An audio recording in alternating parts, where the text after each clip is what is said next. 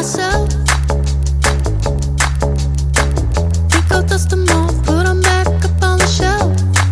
Just my little baby girl is in need. Am I coming out of left field?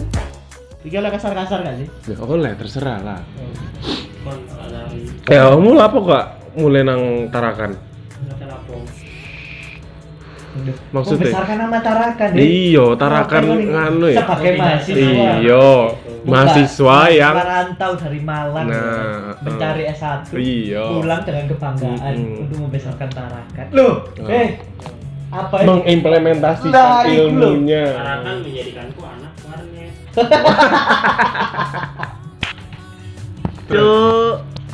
Mbak Tarakan sebagai anak warnet tuh. Ya Tarakan membesarkanku sebagai anak warnet. Lah emang deh kono gak ono pasarnya apa? Ada, tapi untuk pola pikir mereka sampai ke tahap oh aku butuh konten Instagram gitu. Itu sepertinya masih belum sampai ke sana. Kalau restoran atau perusahaan di sana make jasa marketing yang fokus di sosial media pun itu belum ada gitu loh. Jadi mentok-mentok ya fotografi itu adanya cuma di wedding dan aku nggak suka weddingan. Terus ya udah, terus dan channel-channel di sana pun ya cuma ngandelin channel orang tua dan itu pun ke orang pemerintahan. Beda jalur lah istilahnya sama apa yang ku pengen. Nah masuk dunia kreatif lain selain wedding, ya apa ya bukan dunia kreatif sih. Kayak tentang apa fokusmu di fotografi selain wedding masuk awal itu kan. Soalnya dirimu membuka peluang di situ. Ya, emang harusnya membabat alas gitu loh. Tapi kan yang ku babat ini bukan cuman klien, tapi pemahaman kliennya akan kebutuhan itu juga. Kemarin aku kan ngobrolnya sama Barum kan.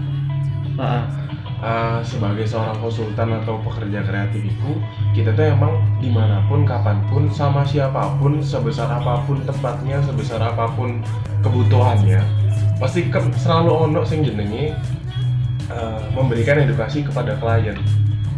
Jadi sebagai konsultan tuh ya di mana-mana akan terus mengedukasi klien. Meskipun yo gak dapat dipungkiri lek klien itu sebenarnya wis paham cuman yo. Iya. Ya apa ya? Nah, iya, tapi kan PR-nya jatuhnya dua. Iya. Kamu mengedukasi bahwa ini loh Mas, kamu butuh tenaga ini sebenarnya. Itu satu. Kedua ya aku butuh PR untuk meyakinkan dia untuk pakai aku.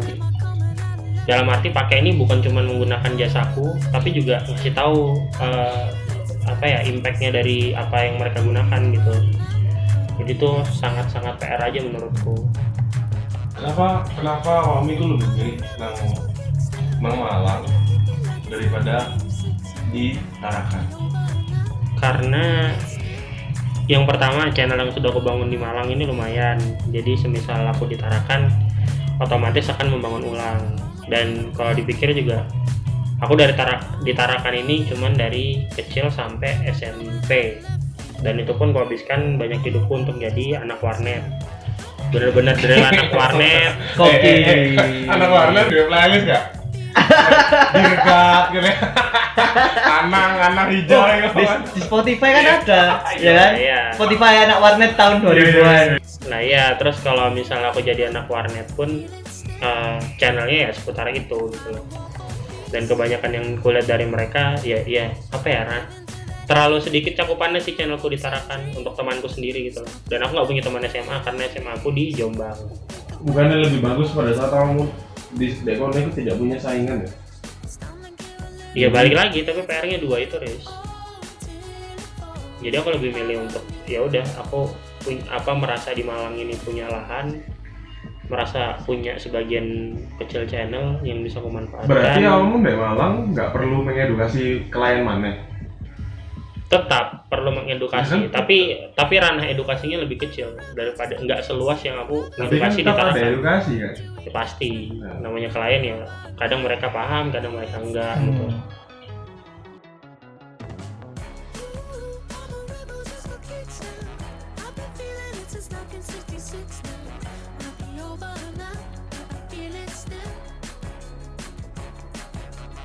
Aku selalu merasa seberapa pun aku belajar, aku selalu merasa tertinggal atau merasa kecil. Nah itu kamu ya kok menghadapi apa yang maksudnya? Perasaan kini aku merasa tertinggal dan merasa wah aku tidak sebagus yang lain. kalau ngejar ketertinggalan ya pasti semua orang kayaknya di setiap saat pasti ngerasa deh. Namanya ya seperti pepatah pada umumnya, di atas langit masih ada langit, ya itu benar-benar terjadi. Karena tinggal kalau di zaman sekarang sih semua orang punya passion, semua orang punya hak masing-masing untuk belajar, semua orang bisa mengakses pembelajaran dari manapun. Tinggal gimana niatnya mereka mau belajar sendiri pakai guru, ya itu pilihan sih. Dan pada akhirnya juga semua orang harus cari yang beda dari dirinya dengan orang lain. Selama ini aku jadi orang yang ikut-ikutan aja sih. Terus? Kalau dilihat dari segi foto dan lain-lain, moto pun masih pakai Pinterest, ngedesain pun masih lihat Pinterest. Referensi. Tapi kalau misalnya pembeda mungkin ngambil banyak-banyak hal dari luar negeri aja sih. Jadi di luar negeri stylenya udah kayak gini, di Indonesia belum banyak nih. Udah pada pasang di luar negeri, aku aplikasikan di circleku. Untuk karena pada akhirnya sih yang selama aku tahu orang Indonesia sedikit banyak ngikutin tren luar negeri karena itu selera umum lah. Uang idealis itu pasti akan berhadapan atau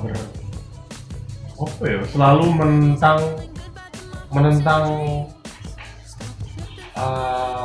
misalnya menentang pola pikir orang lain. Aku selalu dianggap sebagai orang yang aduh abai, ngotot. Aku cara menghadapi itu ya aku. Ya kalau itu balik ke pilihan kamu sebagai pekerja kreatif, menargetkan pasarmu ke siapa. Dulu zamanku awal-awal desain dulu maba, buka jasa orderan pertama kali itu kan orderan vektor. Vektor itu orderan desain wajah tapi yang dibentuk jadi kartun. Itu desainnya 5 jaman. Capek. 5 jaman, weh. 5 jam, serius 5 jam. Cuman Belanda. Ya. Suwira 5 jaman terus. 5 jam tapi bayarannya cuma 50.000. Kadang impulsa lagi. Itu kapan? Apa sih 2015? Tapi gue sering bayar ikut saya tuh, ini enggak. Moses Raja Jamu. Tapi emang aku nargetin harganya segitu karena ngikut harga pasar. Pasti harus tahu value sih, maksudnya ya kamu tetap harus memahami sendiri dirimu, merasa bahwa harga ini sebenarnya harusnya berapa sih gitu loh. Terus balik lagi ke target pasar. Misal aku ngerasa karyaku ini kayaknya 4 juta laku deh, tapi itu kalau dilihat itu masih laku di luar negeri. Tapi kalau misalnya di Indonesia masih cuman sekitaran 150.000, ya itu pilihan lagi, mau kamu tetap 150.000 atau kamu kasih hargamu gitu. Karena orang-orang kalau kita terlalu mengikuti harga pasar yang tidak masuk akal, ya sengsara di kita juga.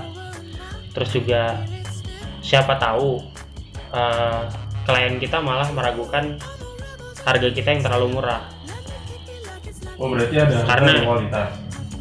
Iya, pasti. Walaupun sebenarnya kayak misalnya ada orang buka desain logo 50.000. Terus ada orang buka desain logo 100 juta. Terus. Kan itu lihat pasar lagi. Misal orang Pertamina, terus dia bosnya Pertamina lah mau bikin logo Pertamina yang baru. Ya kali logo Pertamina 50.000. Kan pasti tinggi.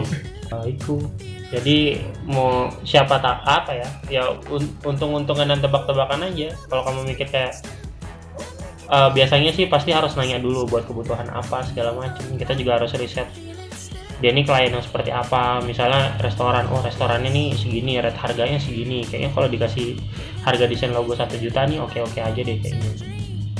Nanti misalnya dia nolak, coba aja kasih yaudah mas 1 juta tetap tapi kita kasih bonus gini-gini deh gitu. Biasa sih aku mengakali hargaku tidak turun tapi aku tambahi bonus. Daripada aku memilih ngurangi harga dan ngurangi servisku. Terus sih apa lagi Kamu lebih nyaman bekerja secara tim atau individu? Pengen punya tim, tapi takut tidak cocok. Tim impianmu senior? Ya, yang berbeda passion semuanya. Terus juga intinya tim itu menurutku apa ya, aku sempat terpikirkan bahwa ya sampai suatu saat kayaknya nggak ada tim nggak masalah deh, yang penting nanti misal ada project ini kan aku bisa milih tuh. Oh, hybrid menurut aku? Enggak, jadi kalau misal aku dapat di kontak lain nih, mas kita butuh jasa untuk foto plus desain plus nanti upload di sosial media misalnya gitu kan, berarti itu satu paket di sosial media. Aku ngerasa bahwa aku nggak pandai untuk copywriter. Dan aku akan nyari copywriter. Terus nanti misalnya dia juga minta service foto dan video. Foto video ini aku mikir jumlahnya berapa segala macam. Kira-kira aku sanggup nggak sendirian. Misal aku nggak sanggup sendirian, ya udah aku nyari bakal videografer, dan videografer pun harus dilihat juga kan dia stylenya kayak apa. Misal lenceng, style videonya yang kayak youtuber yang sat wot itu kan karena internasional lah ya, itu kan karena permintaan misalnya kamu stylemu ya apa anjir? Like styleku sih aku lebih senang iki satu cut sih sebenarnya, tidak banyak efek. Aku selama ini melayani para korporat dan para peminta klien, rata-rata memintanya seperti itu. Ya udah dari apa tadi cuy? Bahas apa tadi? Video. Oh iya. Jadi kayak misalnya pancing style videonya yang sat wat. Nah, kan nggak cocok untuk aku klien yang minta ada konsepnya semi musik dramatis pakai poem gitu misalnya kan, penting nggak cocok di situ. Belum pak tahu collab saya dengan hal kayak misalnya collab kok bisa gagal itu loh, itu berhasil kan? Bukannya awakmu sih membuat poem kan? Iya, terus itu menurut tuh berhasil. Iya, orang itu kayak sampah.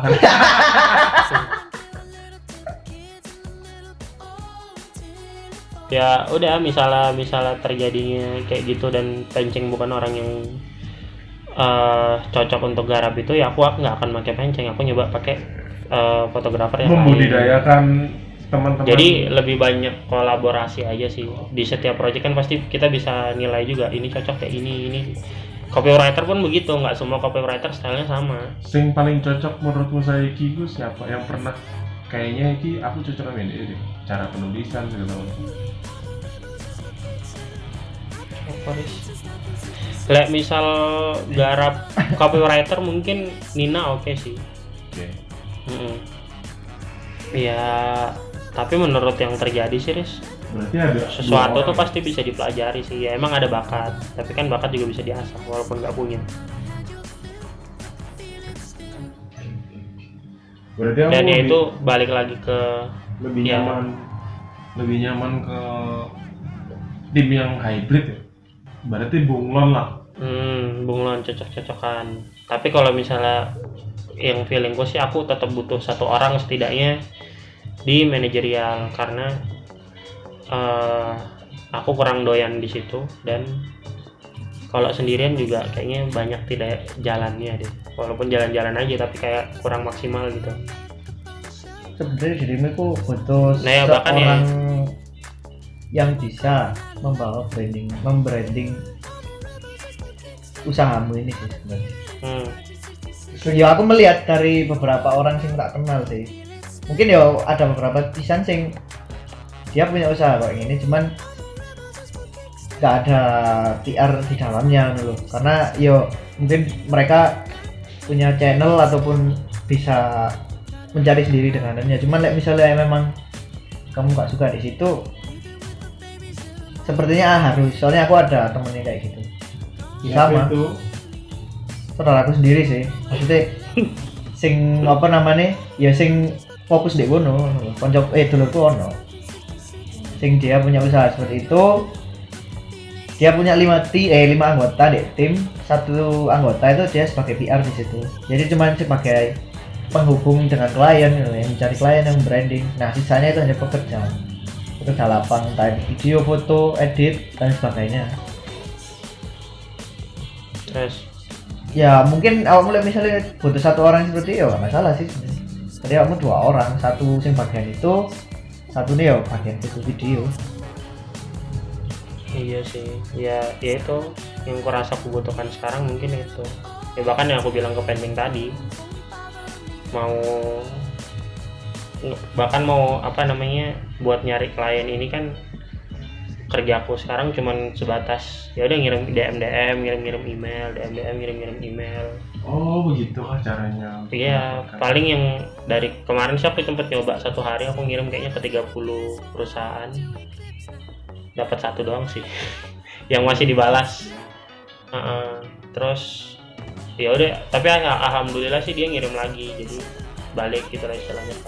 Nah kenapa nggak coba yang kupikirkan tuh sempet tadi aku kepikiran kenapa nggak aku ngajak 1 orang yang dia kayak cuman megang IG-nya terus nge-DM aja lalu ngirim filenya yang sudah aku templatekan semua jadi kerjanya cuman ngirim aja kata-kata nggak usah lalu kalau klien nanya balik segala macam biar aku yang urus cuman kayak gitu aja mungkin 30 klien dia ngirim tak bayar 100 mungkin. Ini paling lagi ngirim-ngirim ke 30 perusahaan. Murah-murah kan dilapor no kalau bisa jadi. Ya nanti dia cuma laporan apa lagi 30 tuh apaan gitu. Takutnya kan ngirimnya ke klien yang sama. Ya udah. Berarti kamu mau remiku saiki bergerak individu kan? Atau branch up tergantung project. Tapi Morhem itu sebagai payungmu untuk melakukan project? Iya, sebenarnya pakai nama pribadi itu cukup. Tapi nggak semua orang menganggap nama pribadi itu sesuatu yang valid, sesuatu yang terpercaya, enggak. Jadi kayaknya lebih enak pakai nama instansi gitu. Dan nama instansi itu bisa dibawa ke depan. Iya, misal kamu ingin punya usaha yang lain, sekarang kan fokus foto video, mungkin kamu pengen buka studio desain ataupun usaha lain, entah itu kopi lah apa, pakai nama itu kan bisa mengangkat lah. Mengangkat nama. Akhirnya mengangkat. Angkat. Iya. Angkat beban. Angkat. Beban sengnya. Angkat wanita. Waduh. Angkat wanita. Oh aku dari Morhem. Wah. Morhem. Apa? Morhem.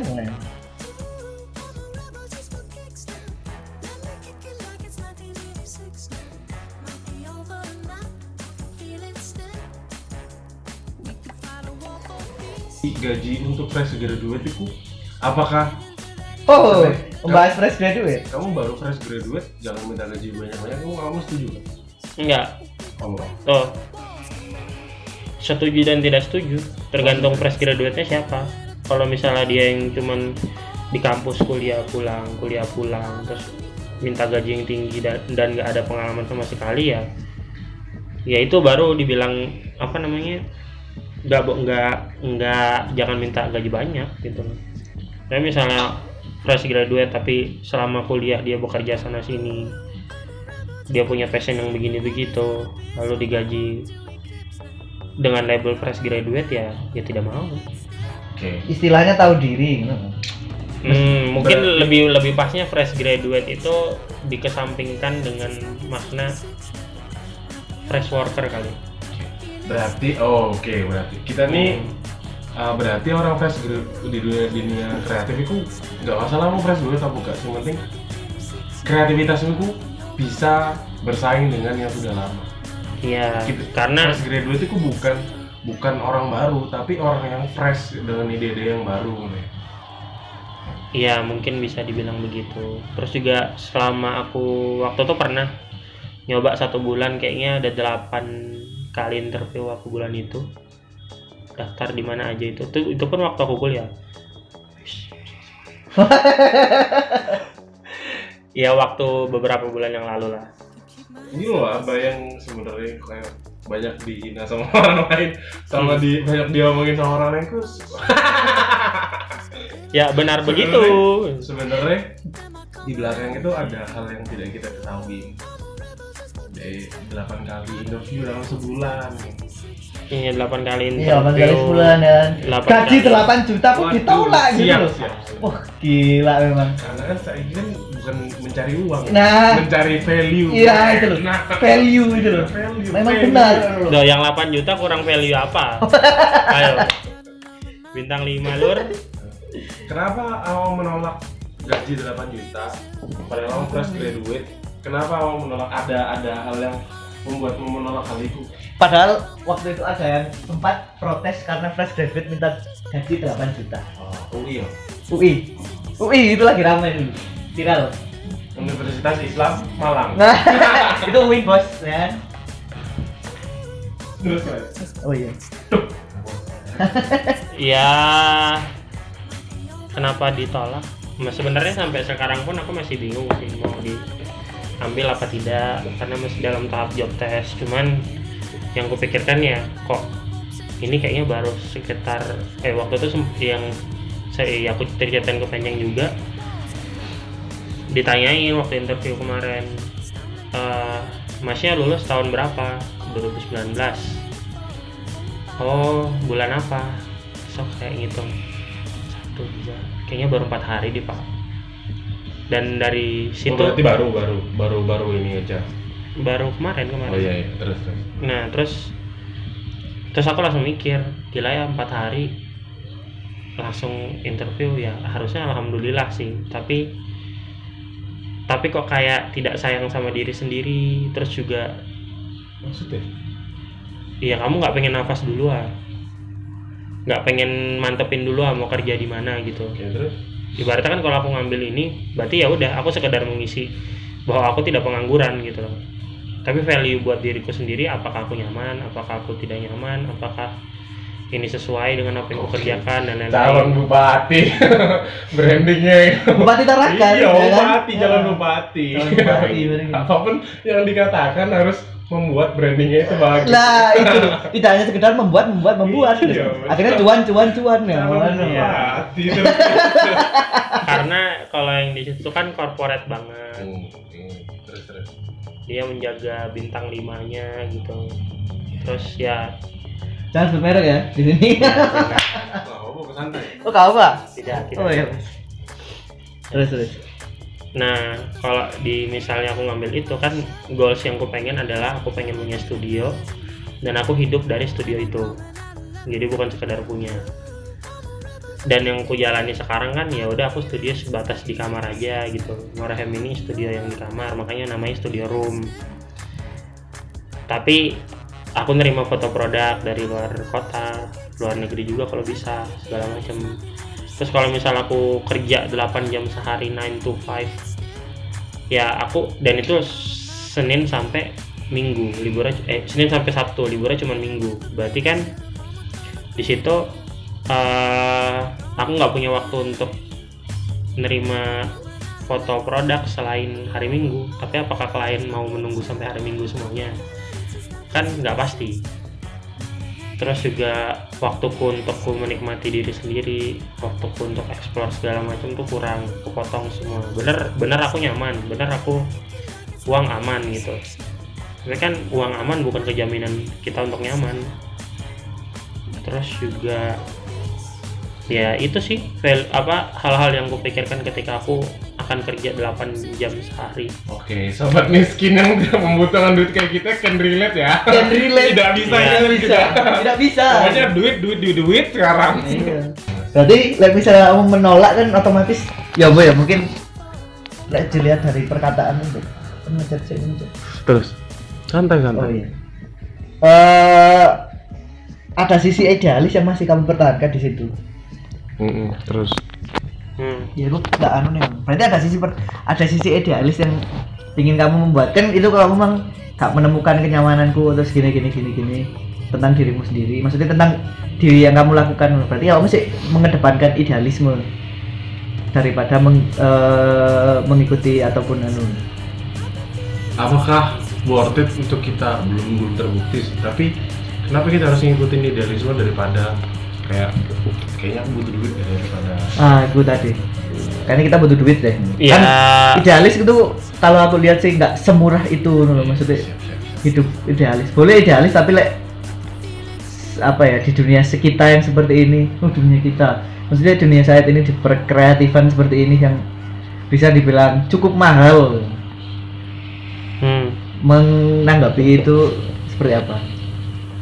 Kalau apa ya, kalau dibilang aku idealis soal itu, iya aku idealis gitu untuk diriku sendiri. Karena kalau dipikir jauh ke belakang, ya kita hidup untuk apa sih? Untuk nyari nyaman kan? Ketika kita uang banyak tapi tidak nyaman, ya apa bisa disebut kita menikmati hidup, kan enggak? Ya analogi yang dibilang ibuku sih, analogi kreatif.